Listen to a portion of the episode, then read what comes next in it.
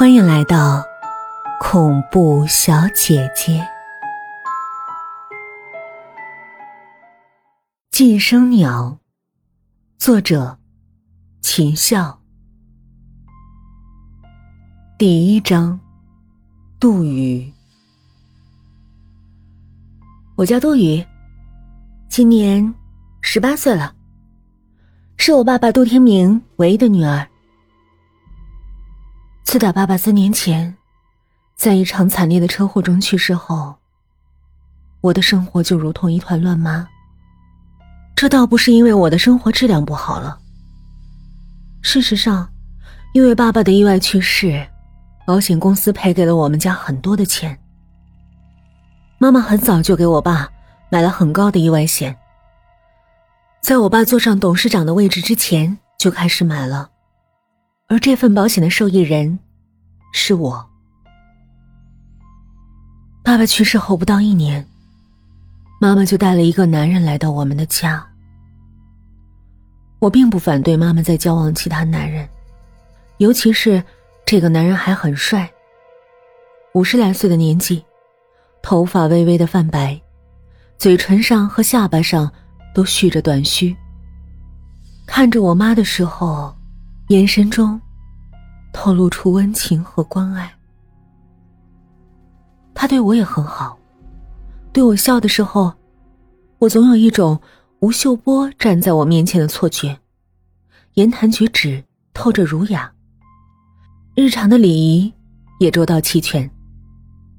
总之，在爸爸去世后的一段时间里，他成功的在我的世界里挤占了一个位置。也排遣了许多我因丧父导致的阴郁心情。一年后，他们结婚了，他也就成了我的继父。假如仅仅是我多了一个继父的话，还不至于影响我的生活。随着继父一同来到我们家的，还有他的儿子，他叫子规。一个同样帅气的男孩。他比我大三岁，身材高大，样貌英俊。和他爸爸的那种儒雅随和的气质不同，他脸上多了些棱角，是属于冷静小生的派头。自打他来到我们家的那一天起，在我的内心就起了一层波澜。也许是因为他的长相，我知道他很帅，是我从小到大从未见过的那种帅气。但更让我着迷的是，他的眉眼和我颇有几分相似。曾听老人们讲过，一男一女两个人，要是长得像对方，那么前世有可能就是夫妻。今生再见，就是为了再续前缘的，也就是传说中的夫妻相。所以，在后来的相处中，在我称呼他哥哥的时候，心里总有点小别扭。但转念一想，又有什么关系呢？反正他和我又没有血缘上的关系，他只是我继父的儿子。于是。我便留心杜宇哥的一举一动，努力制造一些和他交集的机会。比如，我买零食的时候会多买一份送到他的房间；逛街的时候看见哪件衣服适合他穿，也会买回来送给他。在他生日的那天，把提前很久就定制的大蛋糕摆在他面前。然而。在他收到我的零食时，会说：“下次不要再买了。”他不喜欢吃。在我兴高采烈的拉着他试试我买给他的衣服时，他会说：“这衣服很贵吧？回头把钱给我。”当我把精心准备的生日蛋糕摆在他面前的时候，他却对我说：“他对奶油过敏，吃了以后。”身上会起红点儿，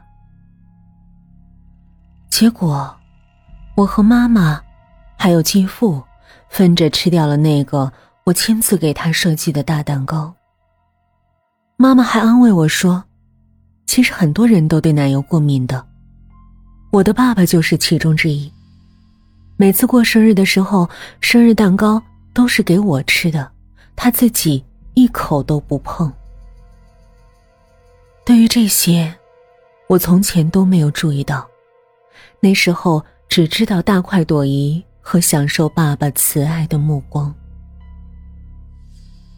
日子就这么一天天的过去，子规哥哥也渐渐不那么疏远我了。在饭桌上，我们经常谈论各自在学校里的各种好玩的人、好玩的事儿。我最爱看子规哥的笑容。微笑时如春风拂面，大笑时如夏日阳光。每当看到那俊朗的脸上绽放笑容的时候，就能使我兴奋莫名，无法抑制心中那份少女的激动。同样，身为女人的母亲，当然分辨得出什么是兄妹情，哪个是男女情。开始时，还和我谈过几次我和子规哥的事儿，什么子规哥现在是自家人，你是他妹，管人家叫哥，将来要是真走到一块儿了，叫街里街坊亲戚朋友怎么看？好说不好听这类的话。后来见我根本没往心里去，加之我和子规哥又不是亲兄妹，也就听之任之了。反正都是自家人，既是儿子，又是女婿，里外都不吃亏。我每天都沉浸在这种若有若无的幸福感受中，憧憬着我和子规哥哥的未来生活。但我始终觉得，子规哥哥对我若即若离，忽冷忽热的。有时候我可以陪他聊上好久，甚至。依偎在他的肩上，抱紧他的胳膊，感受他身上的温度，听他急促的心跳。我能感觉出，子规哥哥也是对我动了心的。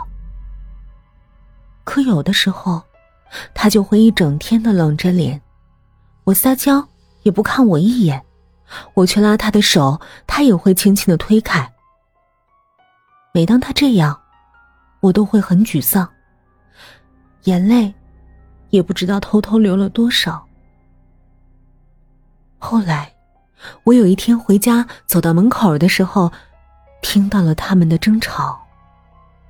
是的，是继父和子贵哥哥在争吵。我站在门外听了一会儿，这才明白，原来一直反对我和子贵哥哥在一起的人。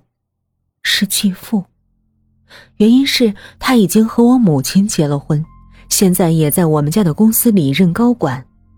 公司里的流言蜚语已经满天飞了，说他是把蛋下到了人家的窝里，靠着吃软饭过活。如今子规哥再泡上了人家的闺女，让继父在单位里声名扫地。我进门后。他们停止了争吵，看我的眼神显得五味杂陈。我也和继父表明了我的态度，跟他说，是我喜欢子规哥哥，希望他能同意我们在一起。但继父的态度很坚决，并且在外面给子规哥租了房子，让他搬出去住。而这么做的结果就是，使得刚刚有点温馨的家。又变得阴冷无味。